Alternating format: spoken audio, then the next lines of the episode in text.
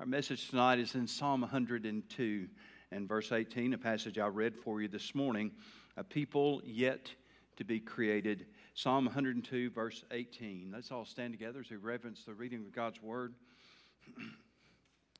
This will be written for the generation to come, that a people yet to be created may praise the Lord.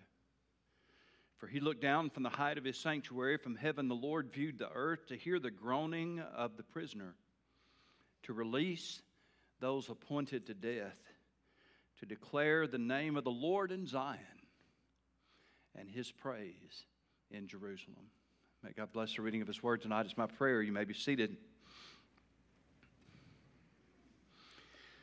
Psalm 102 is another psalm that speaks often about a person who was advancing in age. We do not know the name of the author of this psalm, but we are well familiar with the situation that he describes. In verse 2, he says, "Do not hide your face from me in the day of trouble. Incline your ear to me in that day that I call. Answer me speedily, for my days are consumed like smoke. My bones are burned like a hearth. My heart is stricken and withered like grass, so that I forget to eat my bread." He goes on, verse 5, "Because of the sound of my groaning, my bones cling to my skin. I'm like a pelican in the wilderness. I'm like an owl of the desert. I lie awake. I'm like a sparrow alone on the housetop." He describes the feeling of bones that burn. Many of you probably can identify with that, those burning, fiery sensations of pain in your joints, muscles, nerves, and bones. We know that feeling. He speaks of how his days are consumed like smoke. We'd call that going up in smoke. We know that feeling. It's just like my days are just, they're gone, up in smoke. His heart was full of turmoil. So troubled that he'd lost his appetite. I'm telling you what, if I'm too troubled to eat, I am trouble. But it could also mean physical infirmities. It is actual suffering from heart pains and all the things that goes along with that. He speaks of being like a pelican in the wilderness, which means he feels, or a sparrow alone on the housetop. These are things that are out of place. One writer called them being lost in familiar places. It's that eerie sense. I know where I'm at, but all of a sudden everything has changed and nothing feels the same. That disconcerting feeling, being lost in a familiar place. Worst of all, there was a nagging feeling that God was chastening him, that somehow in all of this, what he saw going on in his world and his culture, what he saw going on in his own life and his family, the days of trouble that were upon him. Somehow he understood that God was chastening him. Verse 10, "Because of your indignation and your wrath, for you have lifted me up and cast me away, my days are like a shadow that lengthens." We know about those lengthening shadows. "I wither away like grass, but you, O Lord, shall endure forever in the remembrance of your name to all generations." See, the psalmist could see God at work in his life. He could see God at work in the world around him. He could see God's judgment falling upon people and even, yes, falling upon his own life. He could see it. He could also see God's hand of blessing at work and how that God was still faithful and God would still be known. So that while there was this promise of restoration that he'll speak of in this passage, we saw that in our text. There was also the premise of a people who would return to him, of a nation that would turn back to him, that would honor him, that would gather together in that glorious assembly and lift their praises before the throne of God. And as a result of that, then they would become a letter, something written down for generations to come. I've told you before that I, like many of you, grew up under the preaching of the second coming of Christ. When Israel was reestablished as a nation in 1948 after World War II, this kind of preaching exploded all over America. I grew up absolutely convinced that I was a part of the last generation, absolutely certain that Jesus was going to return in my lifetime. Now, a part of that kind of anticipation is absolutely true and biblical. And so let me say again, as I have multitudes of time before, I absolutely believe that Jesus Christ could come at any moment in time. And I would say, like we say, even like John said of old, even so come quickly, even so come, Lord Jesus. Oh, yes. Do we believe in the coming of Christ? Absolutely. Do I believe it could come in my lifetime? Absolutely. Folk, this is written into the fabric of the New Testament. God intends for all of His people throughout all of their generations to anticipate the return of Christ. Theologically, we speak of this as the doctrine of imminence. Imminence, which means that though obviously Jesus Christ has not returned yet, and here we are in 2022, yet in the doctrine of imminence suggests that He could have come at any time, that He presented that coming at any time, at any generation, at any moment. That may seem contradictory, but I want to share with you just a couple of quick passages of Scripture tonight. Titus chapter 2 and verse 11, for the grace of God that brings salvation has appeared to all men, teaching us that denying ungodliness and worldly lust, we should live soberly, righteously, and godly in this present age, looking for the blessed hope and glorious appearing of our great God and Savior Jesus Christ. Looking for the blessed hope and glorious appearing of our great God and Savior Jesus Christ. So follow His teaching. He says the grace of God that brings salvation has appeared to all men, not some. All men. Teaching us that denying ungodliness and worldly lust, we should live soberly and righteously and godly in this present age. And it is teaching us that we should be looking for the blessed hope and glorious appearing of our great God and Savior Jesus Christ, who gave Himself for us that He might redeem us from every lawless deed and purify for Himself His own special people, zealous for good works. And so we are to maintain a healthy anticipation for the return of Jesus Christ. We'll never wake up a day in our lifetime, however long we live, we'll never wake up on a single day that we can't say, wouldn't this be a great day for Jesus to come? Yes, we are to live our life in anticipation of the return of Jesus Christ. Yes, we are to live our life with the awareness of our responsibility to pass on the faith to generations behind us. 2 Timothy chapter 2 and verse 1, Paul said to Timothy, and I remind you this is his last letter. He said, you therefore, my son, be strong in the grace that is in Christ Jesus, and the things that you have heard from me among many witnesses, commit these to faithful men who will be able to teach others also. You therefore must endure hardship as a good soldier of Jesus Christ. Passing on this faith to other generations is not an easy task. Timothy, there's going to be some hardship to endure. You're going to be a soldier of the cross. Your task is to please Him who called you to be a soldier. And one of the things that He wants you to do is take that faith, Timothy, that you've learned from me, from Paul, and you pass that on to other men who will in turn be able to teach others also. Are we looking for Jesus to come? Yes. Do we believe He's coming soon? Yes. Do we believe He's going to come in our lifetime? Yes. Do we pass on the faith to generations beyond us? Yes. See, Paul taught both things. Paul, of course, is long since dead. So is Timothy. I know they're in heaven, yes. The people that Timothy taught are dead. The people who were taught by the people Timothy taught There it did. I could keep going that, but I'd get my tongue tangled and I'd mess it up. We could add 100 generations in there who were taught the same truth that Paul taught to Timothy. I'm thankful to be one of those who was taught that same truth. So are you. So while we are anticipating the return of Christ, we are also continually responsible for passing on the faith. I'm afraid that our zeal for the return of Christ has flourished along the way to the point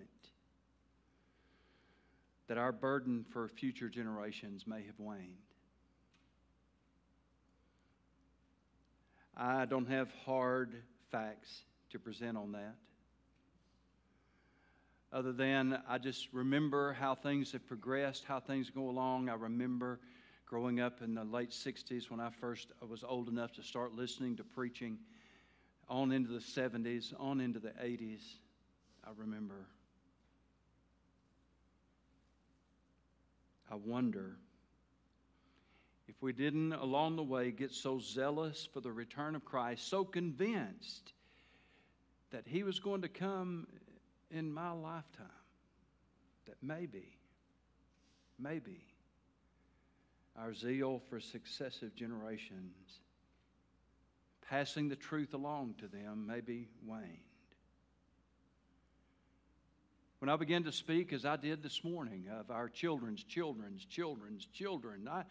I can almost see, I could see it in your eyes if I had my glasses on. I know some of y'all are thinking it. Oh, listen, Jesus is going to come just next 10 years at least. This world can't keep going on another 10, 15. He's got to be coming soon. My children's children, Jesus is going to come. I can see it. I sympathize with you because I believe he's coming soon too.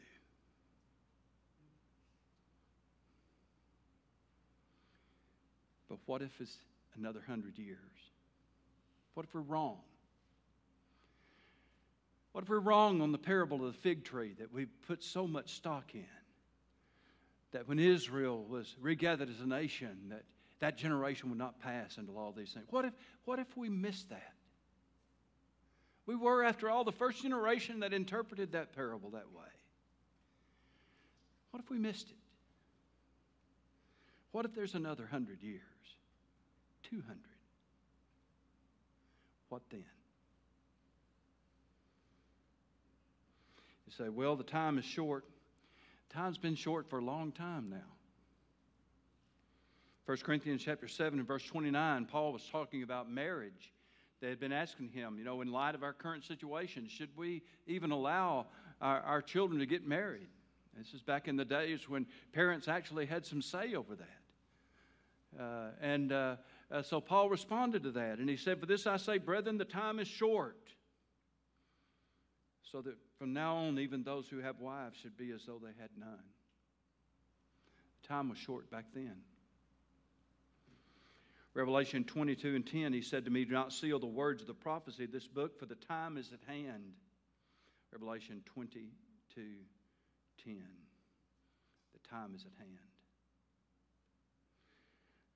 Time's been short for a long time. My question for us tonight is, what if God has plans for generations yet to be created?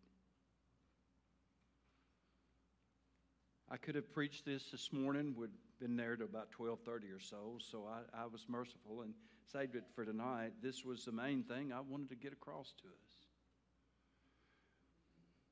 What if God has plans for generations yet to be created? What if we don't see Jesus return in our lifetime?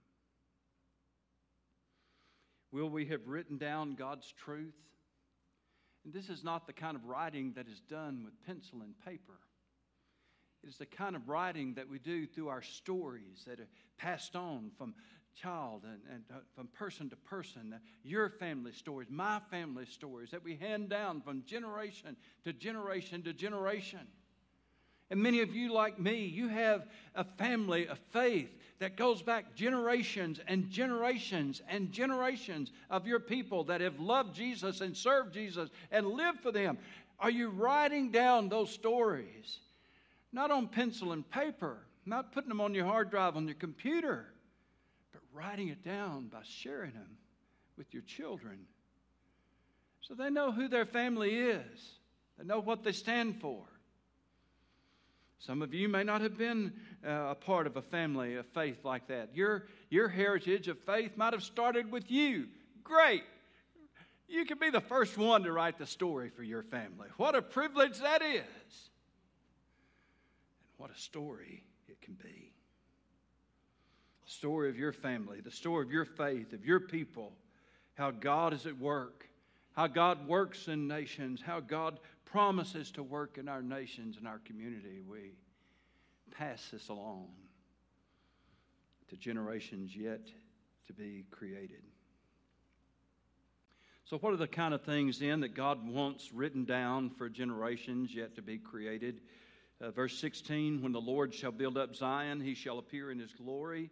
He will regard the prayer of the destitute and not despise their prayer. This shall be written for the generation to come. And the people which shall be created shall praise the Lord, for he hath looked down from the height of his sanctuary. From heaven did the Lord behold the earth. What was going to be written for generations to come to read? That God rebuilds the ruined. How's that for a message? God rebuilds the ruined. God can take that ruined life. God can take that ruined marriage. God can take that ruined family. God can take that ruined reputation. God rebuilds the ruined. What a story. God appears in his glory. Oh, one of the amazing things I've seen over the course of my life is how many situations God can show up and get glory in. I mean, it's just amazing. You wasn't expecting it. Man, I thought this was going to be a tragedy. And there was God showing his glory. God appears in his glory. God hears the prayer of the destitute without despising them. He will regard the prayer of the destitute and not despise their prayer. How many prayers do you think God hears from the destitute every single day? He doesn't despise a one of them. He doesn't say, I can't believe you're here asking me for help again. No, God doesn't do that. He regards the prayer of the destitute and does not despise them. God watches then and is keenly aware of all the things that appear and happen and go on this planet. God looks down from the height of his sanctuary. You look around at everything that's happening in our country today, you'd wonder why God would look. You'd think he'd turn away. But he's watching. He is keenly aware of what happens on this planet. The psalmist says, this will be written for the generation to come. What else? Verse 20, God sets free those bound in sin, to hear the groaning of the prisoner. God, you see, is in the chain-breaking business. Sin is a binding, blinding power that works in the lives of so many multitudes. When you think about Samson, just hooked up and harnessed up to be treated like an animal, grinding out the grain, eyes gouged out, he's blinded. And there he is, bound and just grinding away. Folk, the devil has multitudes of people on that same grindstone tonight. They're grinding through life, and they're enduring all the pain that their sin brings to them. Jesus Christ can set you free, and he will. God delivers those who are in bondage to death, to loose those that are appointed to death. The New Testament speaks of how God delivered those who all their lifetime were in subject into bondage because of the fear of death. I'm not going to stand up here and boast tonight that I'm not afraid of death. I'm doing pretty good. I'm up here preaching. I might drop dead before this sermon's over with, and if I am, you can tell everybody I died doing what I love to do. I say like my mama said, I don't fear dying. I fear what I have to go through to get there. I'll never tell you what I don't fear. I don't fear what happens after death. Because death's not the end. God delivers those who are in bondage unto death. All we have to do is look around at what's happened in our culture in America over the last 2 years to see that many people live in a paralysis of fear when it comes to death. They're terrified of it. Terrified of it. They don't have to be. God can loose those that are appointed to death. You say, who's appointed to death? We all are. We all are. It is appointed unto man once to die. And after this, the judgment. God gathers them people to worship and praise, to declare the name of the Lord in Zion and his praise in Jerusalem.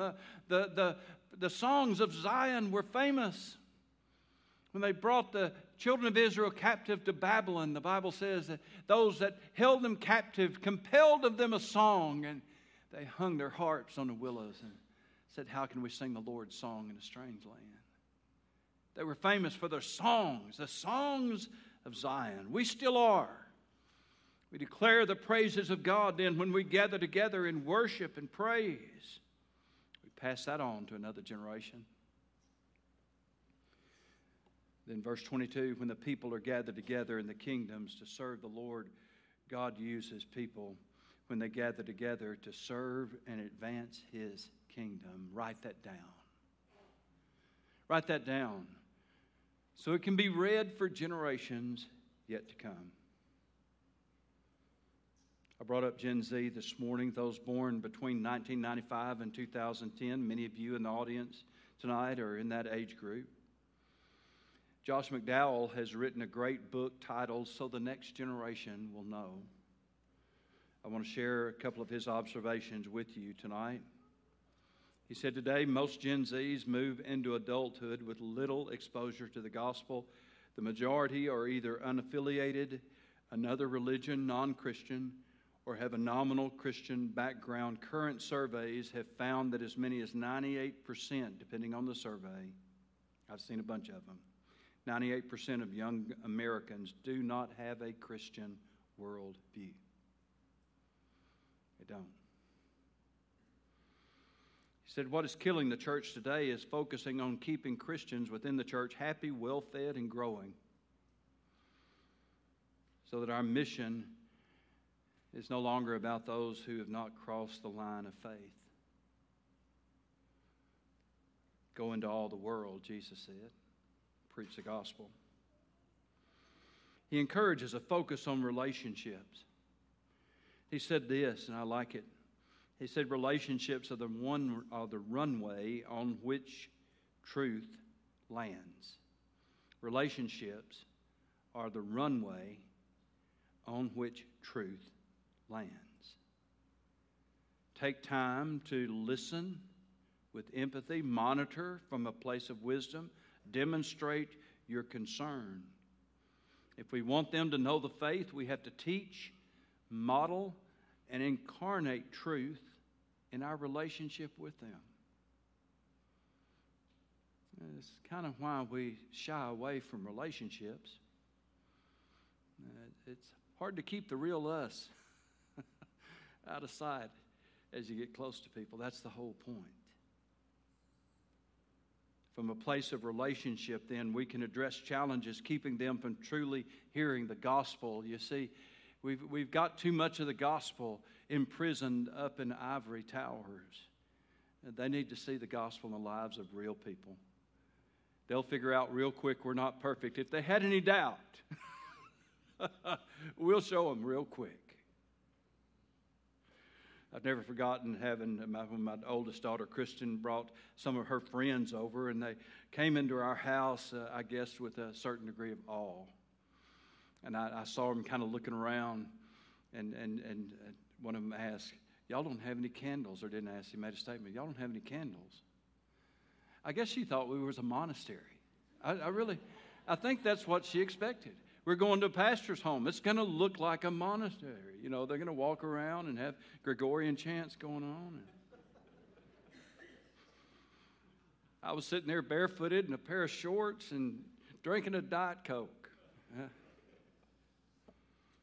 watching Gunsmoke.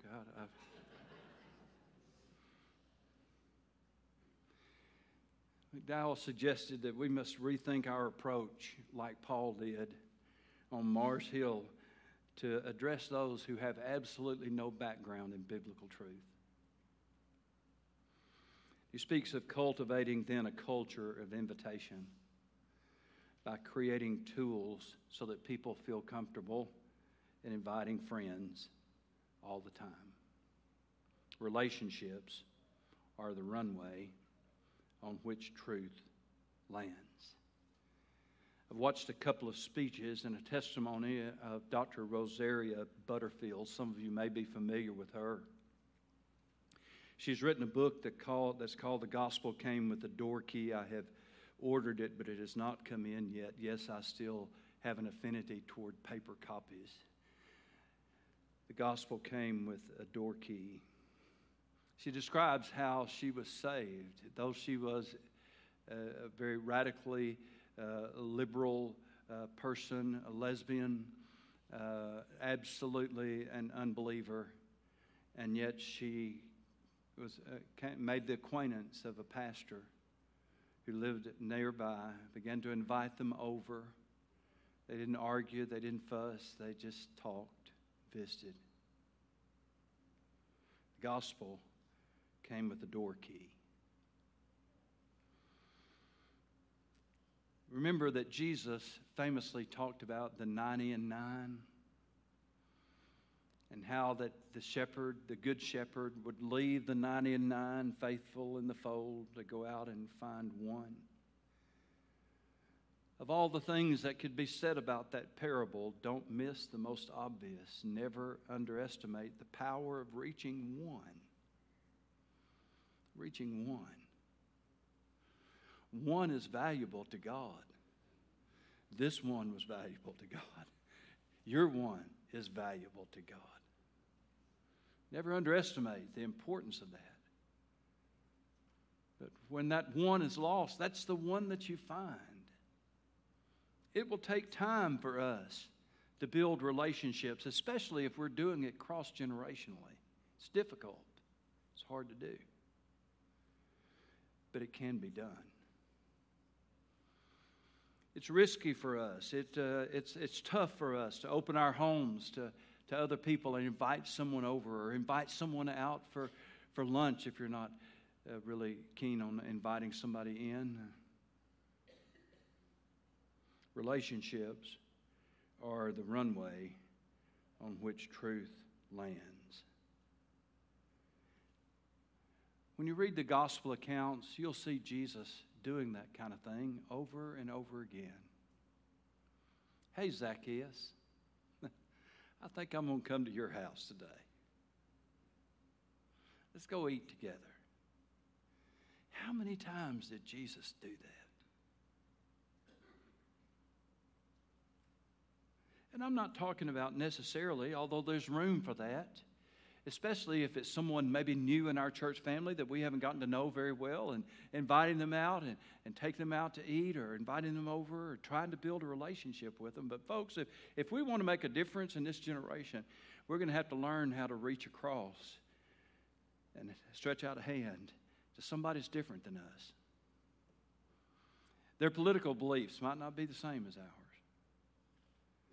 Their whole lifestyle may be completely different than ours. You say, well, look at the way they're living. Yeah, look at the way they're living. They're lost. They don't know Jesus Christ. Don't know a thing about what the Bible says. Relationships are the runway on which truth can land. The gospel came with the door key. The generations that are yet to be created the psalmist says, for peoples yet to be created may praise the Lord. Put this down. The generations to come to see it.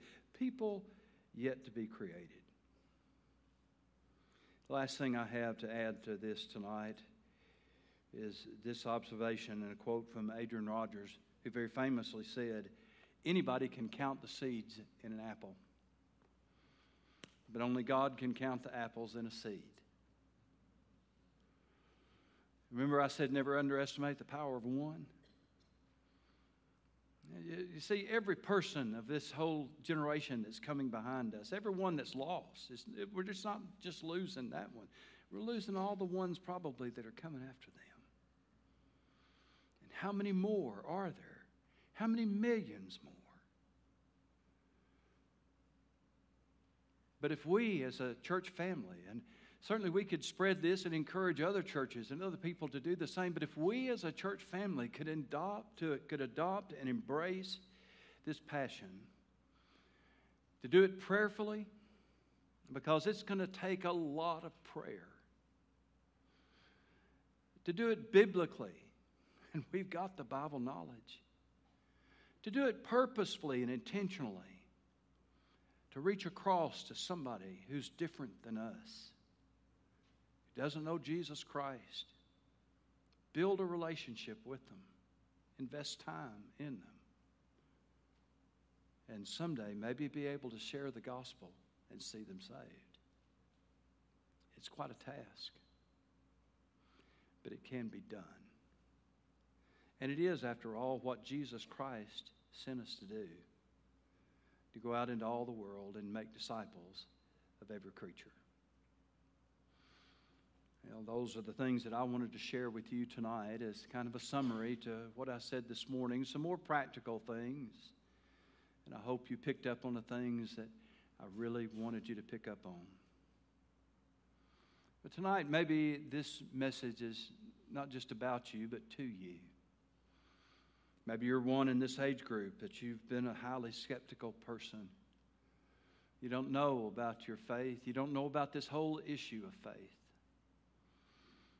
And I'm here to tell you that God, the creator, God, maker of heaven and earth, compacted himself to the span of a virgin's womb, wrapped himself in human flesh, came, was born among us, lived among us, died on the cross, was buried, 3 days later rose again, and he did it all to give a message. Whosoever, that means you, believes on me should not perish, but have everlasting life.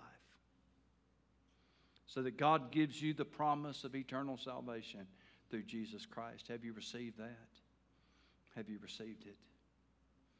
As many as received him, to them gave he power to become the sons of God, even to those that believe on his name.